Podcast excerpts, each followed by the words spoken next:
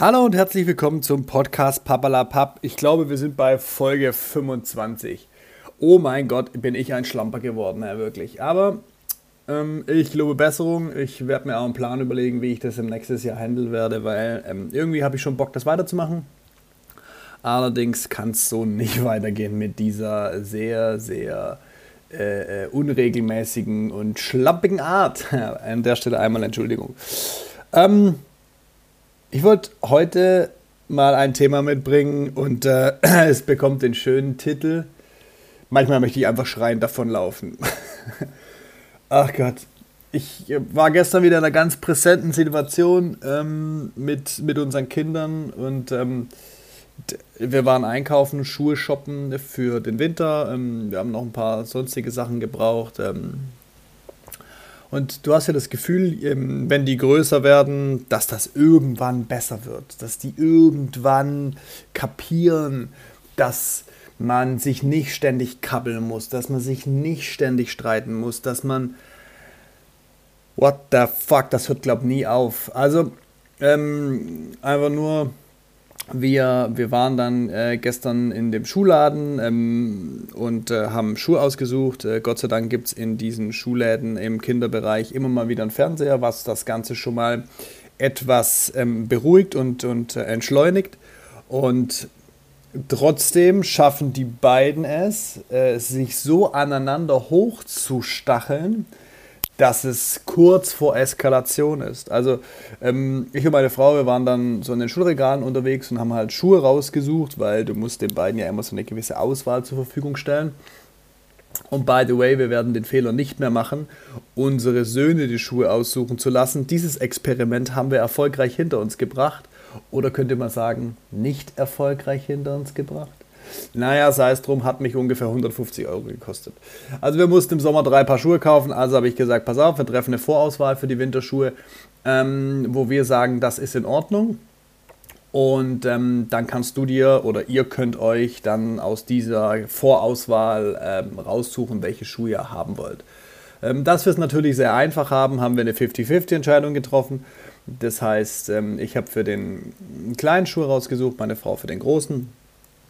Und ähm, wir waren relativ schnell fertig. Ein paar Schuhe, zack, Füße rein, bam, fertig. Der Kleine war sofort glücklich, geil, die Schuhe will er nehmen. Könnte aber, aber damit zusammenhängen, dass er lieber Fernsehen gucken wollte. Ne? Ich verzeichne das aber mal unter meinem Sieg. So, der Große ist dann schon etwas wählerisch, weil da drückt es dann mal und die gefallen ihm nicht und die sind schon sehr groß. Und warum müssen Winterschuhe eigentlich immer so schwer sein? Also, na, sei es drum, dass das ganze Thema haben wir durchgekaut. Das ist auch ähm, vollkommen in Ordnung an der Stelle.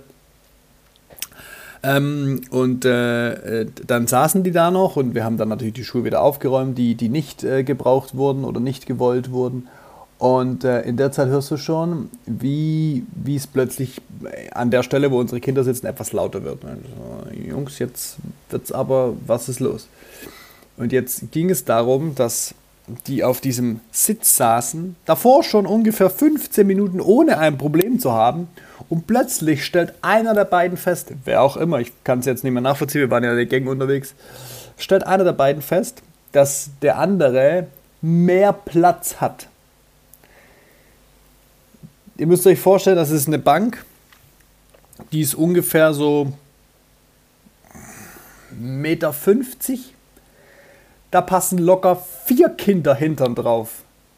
Und das ist so, es ist einfach so unnötig. Es ist so, und solche Situationen, das kennt ihr sicher, die gibt es jeden verfluchten Tag. Ich liebe meine Kinder wirklich. Ich verbringe auch unglaublich gerne Zeit mit ihnen. Was mich aber wirklich schreiend davonlaufen lässt, oder ich würde es gerne, ich bin noch nie schreiend davon gelaufen, vielleicht sollte ich es mal machen, ist, wenn die aus dem Nichts, aus, aus gar nichts, nicht mal, nicht mal im Krümel, nicht mal in der Mücke, aus gar nichts einfach eine Szene machen und einen Streit provozieren. Da, und dann auf eine so, vielleicht ist das nur bei meinen Kindern so, aber vielleicht ist, kennt ihr das, auf eine so eklige und, und unwürdige und, und wirklich unfaire Art und Weise, da werden da werden Sachen experimentiert. Also ich habe manchmal so das Gefühl, sie experimentieren beide so an, an ihrem Geschwisterkind. Ähm, was, was geht, was kann ich machen, was kann ich sagen, bevor der andere eskaliert oder wie weit kann ich gehen mit körperlicher äh, äh, Interaktion, also ne, mit Schlägen oder sonst irgendwas, wie weit kann ich gehen, bis der andere ähm, äh, richtig ausrastet. Und der, oh, das, das, das treibt mich zum Wahnsinn. Also ich weiß gar nicht, manchmal bin ich bin ich dann auf so einem hohen Level, auf so einem hohen Stresslevel für mich selber, ähm, wo ich so denke, gehe jetzt besser aus dem Raum raus und lass sie fertig streiten, weil wenn ich es regel, dann könnte es sein, dass es mich emotional auch noch anpackt und dann wird es vielleicht auch eher laut, was es nicht sein muss. So. Ähm, und das ist was, das haben wir in den vergangenen Wochen ähm, sehr stark trainiert, meine Frau und ich die Situation nicht zu entschärfen oder zu regeln, sondern unsere Kinder in einem ungefährlichen Umfeld, also ähm, natürlich, wenn sie sich irgendwie auf der Treppe streiten, dann gehe ich schon dazwischen, weil ich irgendwie keine Lust habe, ähm, dass sich einer der beiden das Genick bricht. Ähm, aber wenn, wir so, wenn sie so in ihren Zimmern streiten oder, oder auch irgendwie in halt einem normalen Raum, Wohnzimmer oder Schlafzimmer oder auch Badezimmer, wurscht egal, dann, dann lass sie einfach fertig streiten. Das verlangt mir ein extremes Maß an Disziplin ab, weil ich eigentlich das, wie schon gesagt, ich hasse das. Ich, ich könnte ich könnte da richtig aus der Haut fahren, wenn die aus dem Nichts einen Streit provozieren. Wegen nichts. Das ist so, es ist einfach so unfassbar unnötig. Und, ähm, aber das haben wir versucht, uns selber zu disziplinieren, um hier einfach nicht mehr das zu regeln, die fertig streiten zu lassen. Aber das lässt mich manchmal wirklich fast schreiend davonlaufen. Also wenn ich mir dann so diese diese Streitentwicklung anschaue, boah, kriege ich innerliche Schmerzen. Aber sowas von. Aber sei es drum. Ähm, ich gehe davon aus, ähm, euch geht es in gewisser Weise ähnlich. Ähm, ihr konntet heute ein bisschen mitnehmen, dass, dass ihr nicht alleine seid. Ähm, eine Lösung dafür habe ich prinzipiell nicht. Ähm, was ich euch ans Herz legen kann, und das ist wirklich was, ähm, das verlangt alles von euch Eltern ab. Von mir verlangt es fast alles ab. Ähm, lasst eure Kinder mal fertig streiten. Lasst eure Kinder in der Situation, in der sie sind, einfach sich selber regulieren. Ich gehe meistens erst dazwischen, wenn sie sich gar nicht mehr beruhigen. Also wenn du dann wirklich spürst oder auch siehst, jetzt nimmt es eine Phase an, in der es jetzt einfach auch körperlich gefährlich werden kann, weil sie sich, was weiß ich, richtig hart angehen oder so. Aber im ersten Moment lasse ich sie fertig streiten, weil witzigerweise, auch wenn mir das wirklich ein hohes Stresslevel verursacht, regeln die das und das Interessante, wenn die gestritten haben und fertig gestritten haben, dann spielen die meist eine ganz bestimmte Zeit ähm, miteinander, relativ friedlich.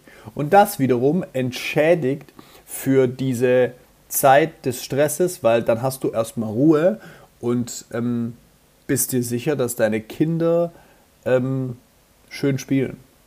Von dem her mein Tipp an dieser Stelle, und ich bin kein ausgebildeter Trainer oder Berater oder Mentoring, bla.